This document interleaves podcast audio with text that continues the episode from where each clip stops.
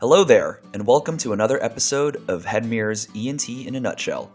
I'm your host, Michael Chang, and today we are fortunate to be joined by Dr. Andrew Thamboo, a fellowship trained rhinologist and skull base surgeon. Today we'll be discussing the topic of sinonasal physiology. Thanks so much for joining us, Dr. Thamboo. Thanks, Dr. Chang. Thanks for having me here today. To start, why is it important to understand sinonasal physiology?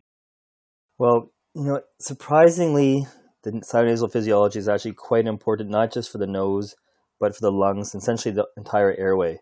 Uh, the sinonasal tract serves as an important gateway of air that plays a crucial role in our body's immune system a lot of our colleagues and the public know all about asthma, but very few people actually know about um, the role of the upper airways. Um, through our understanding of sinonasal physiology, um, the assessment and the management of sinonasal diseases such as chronic rhinosinusitis, allergic rhinitis, nasal obstruction, and smell loss, we've actually learned quite a bit about nasal physiology and not its only its role in the upper airways, but the lower airways as well. In addition, knowledge of the sinonasal physiology is critical in understanding the effects of various medications, such as nasal corticosteroids and decongestants, on the nasal mucosa. What are the main functions of the nasal cavity and paranasal sinuses? The nasal cavity has a number of roles. One of the main functions it serves is to warm and humidify and filter the airway as we breathe. Um, the nasal cavity also mediates our sense of olfaction. For the sinuses, there are several proposed theories to their functions. One includes additional surface area to moisturize and filter the air, two, to lighten the weight of the facial skeleton, uh, three, to add resonance to the voice, and four, to protect the brain orbits in trauma, serving as a crumple zone. But it's also important to realize, as I mentioned, that the upper airways plays a role for the lower airways. And from an immune system standpoint, the upper airways filters and cleans the nose, uh, cleans the air, pardon me, through the nose, which allows the air to be filtrated into the lungs in its um, clean capacity. Can you explain the different cell types within the sinonasal lining and how they serve the function? Definitely, Dr. Chang. The nose lining is made of a special type of epithelium known as a pseudostratified ciliated columnar cells. The cilia is quite uh, crucial to the function of the epithelium, as these hair-like structures beat in a coordinated fashion and mobilizes mucus and trap particles out of the nasal cavity. In fact, the mucus um, has a clearance rate of one centimeter per minute. The cilia of the sinus mucosa has a natural directionality of movement toward the natural ostia of the sinus cavity into the nasal cavity and then into the nasopharynx. Beyond the epithelium, there are other cells such as goblet cells, and these produce mucus. These goblet cells contain secretory granules that release mucus toward the lumen.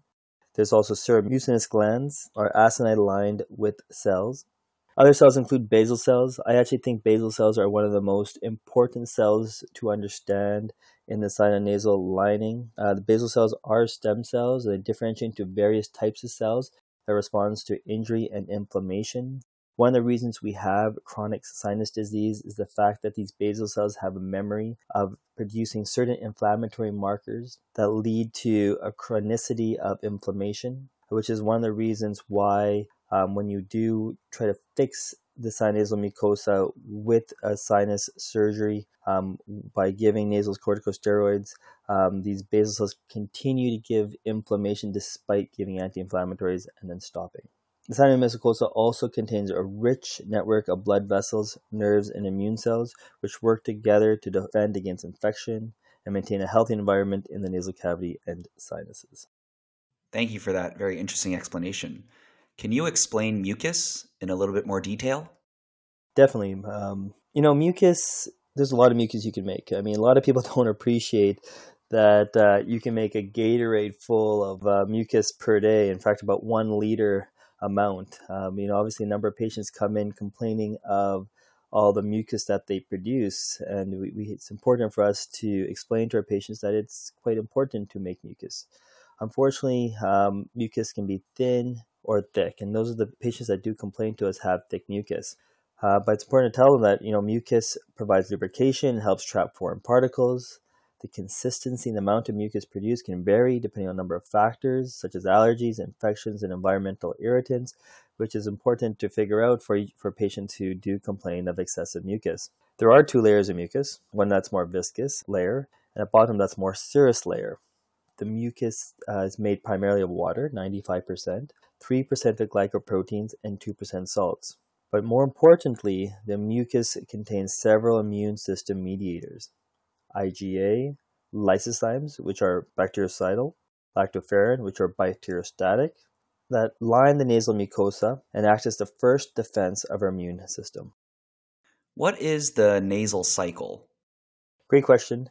Uh, the nasal cycle is a process of alternating the vasodilation and vasoconstriction of the venous sinusoids in the nasal erectile tissue, which is primarily within the inferior turbinate and the anterior septum. In fact, this cycle can switch between side to side every two to eight hours. There are external elements that can affect the nasal cycle, such as exercise, cold air, and changes in body position.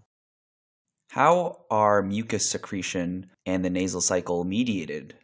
The nasal mucosa is regulated by our autonomic nervous system. Uh, we have obviously the sympathetic and parasympathetic components um, that mediate this. The sympathetic aspect um, results in vasoconstriction and thus shrinkage in the turbinate, while the parasympathetic component results in vasodilation, which results in turbinate enlargement and mucus production. The sympathetic tone originates from the superior cervical ganglion and then has a postganglion fiber carried via the deep petrosal nerve. The deep petrosal nerve forms one component of the Vidian nerve. Now, the parasympathetic tone originates primarily from cranial nerve 7 via a branch called the greater superficial petrosal nerve. The greater superficial petrosal nerve combines with the deep petrosal nerve to form the Vidian nerve. These preganglionic fibers then synapse in the pterygopalatine ganglion within the pterygopalatine fossa. Postganglion fibers then carry a parasympathetic tone to the nasal mucosa via the posterior nasal nerve. So, how does the nose sense airflow? So, Mike, I think what's really important to appreciate is that sensing airflow is really, really important. Um, there are these airflow receptors concentrated at the anterior portion of the nasal airway within the inferior turbinate. In fact, what can happen is that if you don't have the inferior turbinate, you sometimes cannot sense airflow um, in certain patient population, um, which which results in a condition called empty nose syndrome. Um, can result in air actually flowing through the nose, but a patient not sensing it at all. Um, in turbinate reduction, this is why we make a concerted effort to preserve the nasal lining. So, how does this understanding of sinonasal physiology inform our clinical practice? Yeah, it can inform us in multiple different ways. Um, one, the most common is obviously nasal obstruction. Uh, we talked about the nasal cycle, uh, where patients with turbinate hypertrophy um, often describe nasal obstruction, which switches from side to side throughout the day you know, there's actually uh, um, something called uh, Sacks triad, comes from Dr. Raymond Sacks um, in from Australia. He essentially says that when patients present with um, alternating nasal obstruction, worse when it's lying down, and no history of nasal trauma or nasal surgery, that the leading cause for the nasal obstruction is the inferior turbinates. Um, beyond nasal obstruction is chronic rhinitis. So these are people with excess mucus production. Um, and this is obviously a, a, dysregulation between that autonomic system that we talked about, between um, the sympathetic and parasympathetic tone. Um, and it can not only lead, just lead to excess mucus production, but congestion as well. Uh, treatment options uh, for this can be targeting the parasympathetic tone with anticholinergic sprays um, or with targeted ablation of the posterior nasal nerve that mediates the parasympathetic tone. And lastly, obviously, in individuals, patients with chronic sinus disease, we can offer them uh, endoscopic sinus surgery. The concept of sinus surgery is to be functional, which is understanding how mucus is uh, directionally pushed towards uh, the ostia due to the ciliary movement. Um, and our role as sinus surgeons is to find the natural ostia of each of these sinuses and enlarge them, not only to allow for mucus to be um, extruded from these sinus cavities, but for allow us to medicate these sinuses as well. That's very interesting. Switching gears a little bit, what is sneezing?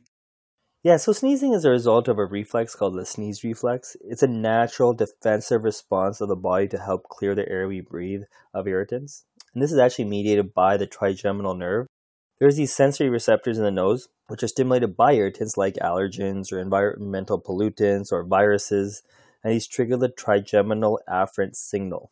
The brainstem then reflects this signal and leads to an efferent output of slow inspiratory phase, the diaphragm and chest wall contract, followed by a glottic velopharyngeal closure, which builds up the pressure in our um, lungs, and then a sudden glottic opening to force the air through the nasal cavity. And what's amazing is the nasal airflow can reach up to 100 miles per hour. That is amazing. And lastly, how does the sinonasal cavity mediate olfaction? This is actually a very important um, function of the nose. In fact, uh, as we've gone through COVID, many people appreciated the role of olfaction in the nose. Um, olfaction happens at the olfactory epithelium at the cribriform plate in the ethmoid skull base at the superior aspect of the nasal cavity. But we also have olfactory epithelium along the middle turbinate, the superior turbinate. So it's really important, even when we do surgery, to preserve some of that mucosa. Um, inspiration brings in odorant molecules into the nasal cavity.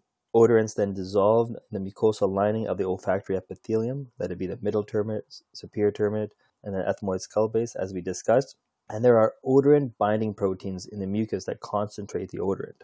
These odorants then stimulate olfactory receptor neurons in the epithelium, and each olfactory receptor neuron is tuned to a specific odorant molecule. These olfactory receptor neurons are supported by sustentacular cells, which are the ones that are affected by COVID, and these olfactory uh, receptor neurons then initiate a signal, which is mediated by intracellular by a G coupled protein receptor cascade, traveling along the olfactory nerve fiber and synapsing at the olfactory bulb. From the olfactory bulb, the signal is then sent to other regions in the brain, which give us the perception of olfaction. Thank you so much for that thorough review of sinonasal physiology, Dr. Thamboo. To summarize, the sinonasal cavity serves several important functions, which include humidifying the air we breathe, filtering and cleaning the air, immune system defense, and olfaction. The mucosa is comprised of pseudostratified ciliated columnar cells, goblet cells, and basal cells. These are all key for the production and mobilization of mucus and particles within the sinonasal cavity. The nasal cycle is an autonomic nervous system mediated process, which leads to alternating swelling and shrinkage of the nasal cavity lining and its structures throughout the day. Sneezing is a trigeminal nerve mediated process to help clear the nasal cavity of irritants. Olfaction is mediated by olfactory receptor neurons within the olfactory epithelium. Let's move on to the question and answer portion of this episode. I will ask a question and then pause for a few moments to give you time to think before I provide an answer. Name the cell types that are found in the nasal mucosa and their associated function.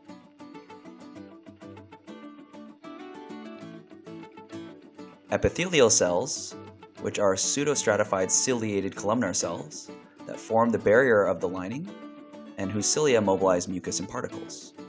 Goblet cells produce mucus, and then basal cells are the stem cells that differentiate into different cell types.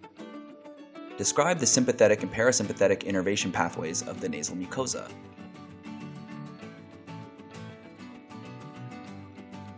The sympathetic tone originates from the superior cervical ganglion and then has postganglionic fibers carried via the deep petrosal nerve.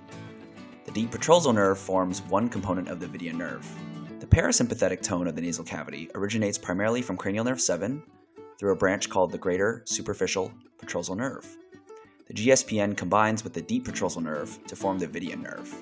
These preganglionic fibers then synapse in the pterygopalatine ganglion within the pterygopalatine fossa, Postganglionic fibers then carry parasympathetic tone to the nasal mucosa via the posterior nasal nerve and its branches. What are the components of mucus? Mucus is 95% water and also contains glycoproteins, salts, immunoglobulin A antibodies, and bactericidal and bacteriostatic molecules. That concludes today's episode of ENT in a Nutshell. Thanks for listening. I'm Michael Chang, signing off.